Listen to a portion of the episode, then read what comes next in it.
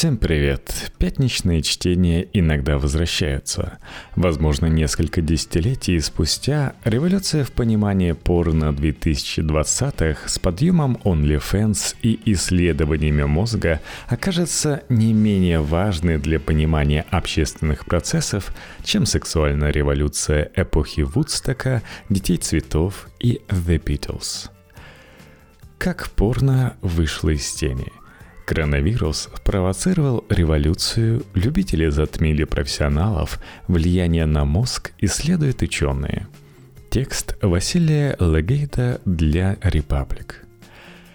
Как ни странно, точнее всего общественную позицию относительно порнографии в 20 веке выразил серийный убийца Тед Банди – Накануне казни в январе 1989 года приговоренный дал последнее интервью и назвал триггером к насилию зависимость от фильмов и изображений, вызывающих у мужчин сексуальную одержимость. Как и в случае с другими видами зависимости, я постоянно искал более мощный, откровенный, красочный материал – ты пытаешься получить что-то более сильное, что вывело бы твое возбуждение на новый уровень. Пока не доходишь до точки, когда порнография уже не удовлетворяет. Банди добавил, что почти все его знакомые заключенные, совершившие жестокие преступления, имели зависимость от порно и чувствовали, что она усугубляет их извращенные желания. Дважды сбегавший из тюрьмы маньяк сознался в 30 убийствах, но внезапно вызвал сочувствие. Его здравые рассуждения и раскаяние заставляли задуматься, что если подобная судьба может постигнуть каждого, кто подсаживается на визуализированную смесь секса и жестокости?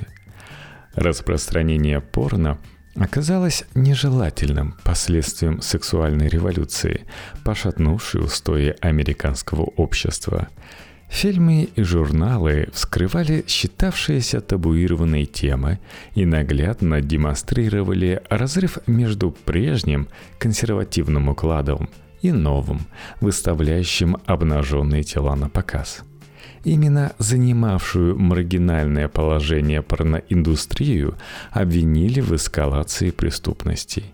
Убийства, изнасилования, растления, случаи педофилии и даже некрофилии происходили в благополучных спальных районах и мегаполисах в масштабах, которые казались невероятными довоенному поколению – Естественным образом целая сфера жизни оказалась вытеснена на периферию обывательского дискурса и превратилась в повод для возмущения или смеха, но несерьезного анализа – даже в 1990-х и начале 2000-х дискурс о порно был возможен исключительно в формате шуток о похотливых подростках и дискуссий об упадке христианской морали.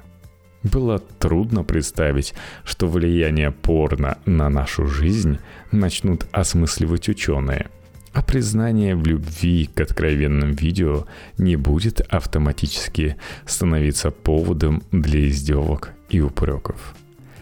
Однако ситуация изменилась. В 2014 издательство Routledge запустило издание Porn Studios, посвященное исследованиям порнографии с позиции науки и философии. Десятью годами раньше профессор кинематографии Линда Уильямс выступила редактором сборника с одноименным названием.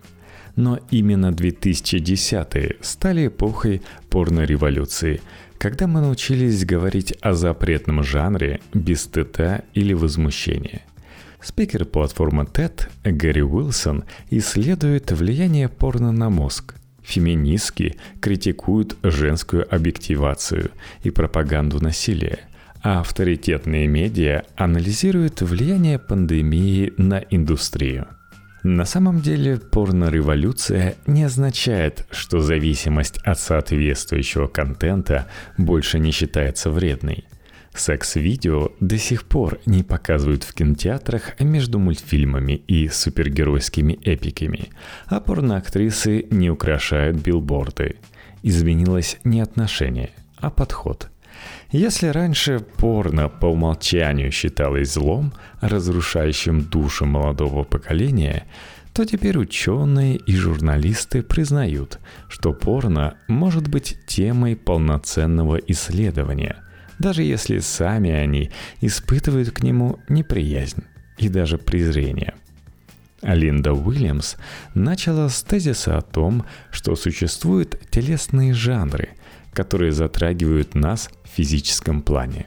Рассказал о становлении науки о порно автор портала Porn Studies Патрик Катус.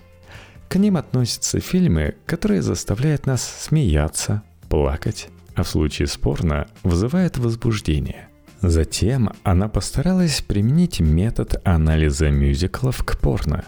В обоих жанрах есть сцены с сюжетом, но есть и чисто эмоциональные эпизоды. В мюзиклах песни, в порно сцены секса. Корнями исследования порно уходят в исследование культуры. В последние годы выделилось несколько разновидностей этой сферы – гендерные исследования, квир-исследования, постколониальные исследования. С одной стороны, исследователи порно, сексуальности и телесности отходят от канонов классической социологии. Рассуждают образно и метафорически, ищут неочевидные связи между страстью к подобным фильмам, привычками, поведением и культурными паттернами – с другой стороны, задача Porn Studies – показать, что порно можно анализировать так же, как литературу, художественный кинематограф, сериалы и рекламу. Постструктуралист Жиль Далес в работе кино исследовал с философской точки зрения фильмы Ингмара Бергмана, Жан-Люка Гадара, Луиса Бунюэля и других классиков. Одна из известных книг славянского мыслителя Славоя Жижика «Киногид извращенца», в котором представлены психоаналитическая интерпретация самых разных фильмов – от «Матрицы» до «Кубанских казаков». В этом смысле порнография ничем не отличается от любой другой культурной сферы. К ее произведениям можно применять философские концепции. Их можно исследовать с позиции нейронауки, социологии и психологии. Порнстадиес не обязательно предполагает новаторский подход. В 21 веке ученые из разных областей провели множество более традиционных экспериментов, чтобы установить, правдивы ли мифы и стереотипы о порно. По результатам 80 исследований корреляция между просмотром секс-видео и насильственными преступлениями незначительна – тем не менее, некоторые СМИ, религиозные мыслители и консервативные политики преподносят слухи о негативном воздействии порно как факт. Профессор психологии Калифорнийского университета Нил Маламут пришел к выводу, что мужчины со склонностью к сексуальной агрессии и зависимостью от порно с большей вероятностью совершат насилие в реальной жизни – но отказался считать фильмы и журналы для взрослых основным триггером. Исследователь сравнил порно не с наркотиками, как большинство критиков, а с алкоголем. Некоторым людям спиртное позволяет расслабиться и повеселиться, других делает более жестокими. Точно так же для некоторых порно может быть способом хорошо провести время. Для тех, кто уже находится под воздействием других факторов риска, оно может подлить масло в огонь. Ученые из института Макса Планка, что в Берлине, оценили состояние мозга 60 мужчин во время просмотра порно и собрали данные об их предпочтениях. Исследователи выяснили, что полосатое тело отдел мозга, отвечающий за поощрение, становится меньше у тех, кто регулярно смотрит секс-видео. Это значит, что им требуется более откровенный контент, чтобы возбудиться. Другой эксперт, создатель академического движения Your Brain on Porn и автор недавно изданной на русском книги «На порной игле» порно и природа зависимости, Гарри Уилсон назвал распространение порнографии самым быстро развивающимся и глобальным неосознанным экспериментом, который человечество когда-либо проводило. По мнению Уилсона, мозг пребывает в постоянном поиске различных стимулов, а в случае людей с порнозависимостью он постепенно адаптируется к чрезвычайно высокому уровню стимуляции. В результате ежедневные маленькие удовольствия теряют прелесть и больше не радуют, поскольку мозг привыкает получать наслаждение только от порно. Уилсон называет такой эффект порочным кругом, в результате которого сила воли атрофируется и формируется зависимость. Среди других негативных последствий он выделяет эректильную дисфункцию и в качестве аргумента приводит проведенное в июле 2020 исследование среди 5800 человек. У 23% респондентов младше 35 возникает проблема с эрекцией.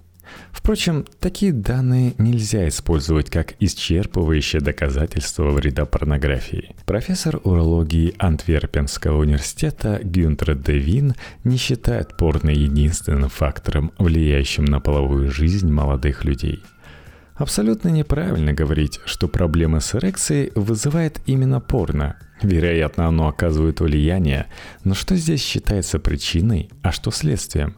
Нам до сих пор сложно ответить на этот вопрос. С теорией Уилсона относительно воздействия порно на мозг не согласна нейробиолог Николь Праус. По ее мнению, секс-видео и эротические изображения лишь помогают людям справляться с проблемами, которые у них уже есть. Она подтверждает этот тезис статистикой. У 50% лечившихся от сексуальной зависимости ее часто объединяют с порнозависимостью под маркером гиперсексуальности, выявили симптомы депрессии. Для них просмотр порно выступил защитным механизмом, возможностью отгородиться от психического расстройства – Праус утверждает, что нельзя сравнивать порно с наркотиками на основании того, что мозг по-разному реагирует на секс-видео и другие графические материалы. Одни люди предпочитают шоколад Нестле, а другие – Жерардели, объясняет исследовательница. Мозг реагирует по-разному, когда они смотрят на плитку любимого бренда и на любой другой шоколад. Мне смешно, когда люди говорят, что влияние порно на мозг – это проблема – в трансформациях мозга нет ничего неправильного. Неправильно, когда мозг не меняется. Это значит, что вы в коме. В последние годы порно не только подвергается критическому осмыслению, но и по-новому входит в жизнь обычных людей. В 1990-х и начале 2000-х маргинальный статус индустрии формировал стереотипы и отгораживал порнографию от мира – Актрисы выделялись искусственной грудью, татуировками и агрессивным макияжем. Мужчины – атлетическим сложением. Структура и последовательность сцен оставались неизменными от фильма к фильму. Студии для взрослых подражали обычному кинематографу, но делали это на своем уровне – из-за этого обрели популярность эротические пародии на художественные блокбастеры или хиты, в которых эпизоды с сексом перемежались нарочито нелепыми диалогами.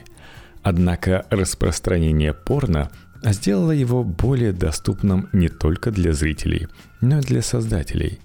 Наметился новый тренд – вошло в моду домашнее порно, которое любители снимают на камеру или телефон без заготовленного сценария, профессиональных операторов и расписанной очередности поз. Многим зрителям естественная непрофессиональная съемка понравилась больше, чем бесконечное повторение тропов о чистильщике бассейнов, доставщике пиццы или пошлой медсестре – Домашние видео оказались более искренними и дешевыми, а также привлекли женскую аудиторию. Раньше просмотр порно считался исключительно мужской прерогативой. Актрисы эксплуатировались, подвергались грубости и издевательствам. Современное порно выступило мягкой альтернативой – В нем одинаковое внимание уделяется обоим партнерам, а женщина получает такое же удовольствие от процесса, как и мужчина. По данным Cosmopolitan на 2017 год, женщины составили 26% посетителей одного из крупнейших порносайтов Pornhub – в 2015-м компания Typeform провела опрос среди 300 респонденток и выяснила, что каждая третья женщина смотрит порно минимум раз в неделю. В самой индустрии также наметились изменения. Раньше производством фильмов занимались в основном мужчины. Теперь появились студии, стремящиеся показать секс с точки зрения женщины – «Я не просто снимаю взрослые фильмы для женщин», объяснила шведский режиссер, сценаристка и продюсер Эрика Люст. «Я создаю фильмы для людей, которые не думают, что секс обязательно надо показывать дешево, безвкусно и вульгарно. Я показываю секс веселым и страстным, но также уделяя внимание контексту, деталям, локациям и стилю. Всему, что было бы важно в фильме не про секс – во второй половине 20 века абьюз считался неотъемлемой составляющей в среде порно. Никого не удивляли пристающие к актрисам продюсеры-хищники. Лишь в последние годы на волне движения МИТУ в индустрии сформировались этические нормы. Теперь в порностудиях действуют те же правила, и что и в любой другой сфере – Летом 2020-го известному порноактеру Рону Джереми предъявили обвинение в четырех изнасилованиях. С тех пор показания дали несколько десятков жертв. Теперь дело не уступает по масштабу процессам над Харви Вайнштейном и Джеффри Эпштейном, а приговор 67-летней звезде может составить более 200 лет. Порно адаптировалось под остальной мир – и окончательно стала его неотъемлемой частью после начала пандемии. Введенные ограничения мотивировали многих актеров и обычных людей заняться производством домашнего контента и завести аккаунты на сервисе OnlyFans, где поклонники могут напрямую оформить подписку на фотографии и видео понравившегося исполнителя. Представители студии Falcon Studios – Майк Стейбл предположил, что многие звезды не вернутся на съемочные площадки, даже когда коронавирус пойдет на спад. Колумнистка New Statement Луис Перри объяснила, почему предполагающие личную подписку сервисы за последний год вышли на новый уровень популярности – OnlyFans превращает актрис в виртуальных подружек. Успешные исполнители не только продают контент, но и создают личные отношения. Они общаются с пользователями напрямую, запоминают их дни рождения, имена их детей, формируется иллюзия интимности. Это способ справиться не только с разочарованием в сексуальной жизни, но и с одиночеством, которое настигло многих из-за локдауна. OnlyFans выделяется не только возможностью контактировать со звездами и переводить деньги понравившемуся исполнителю, но и налетом респектабельности. Порносайты с агрессивной рекламой и всплывающими окнами традиционно считались задворками интернета. Теперь у фанатов появилась возможность смотреть ролики так же комфортно, как и обычные фильмы на Netflix или Amazon – в 2019 на OnlyFans было зарегистрировано 120 тысяч производителей контента. За прошлый год их количество превысило миллион. Решающий вклад в рост популярности конкурента невольно внес аналог YouTube в мире порно. Pornhub пришлось удалить более 10 миллионов неверифицированных видео после того, как выяснилось, что некоторые из них играют несовершеннолетние, а в других Участники не знали, что их снимают. В ответ на расследование The New York Times, MasterCard и Visa запретили использование своих карт для оформления премиум подписки на сайте. Pornhub похож на YouTube, потому что позволяет посетителям публиковать собственные видео, пояснил журналист NYT Николас Кристоф. Большая часть их участников – взрослые, сознательные люди, которые делают это добровольно – но в некоторых видео насилию подвергаются дети или взрослые, не давшие своего согласия.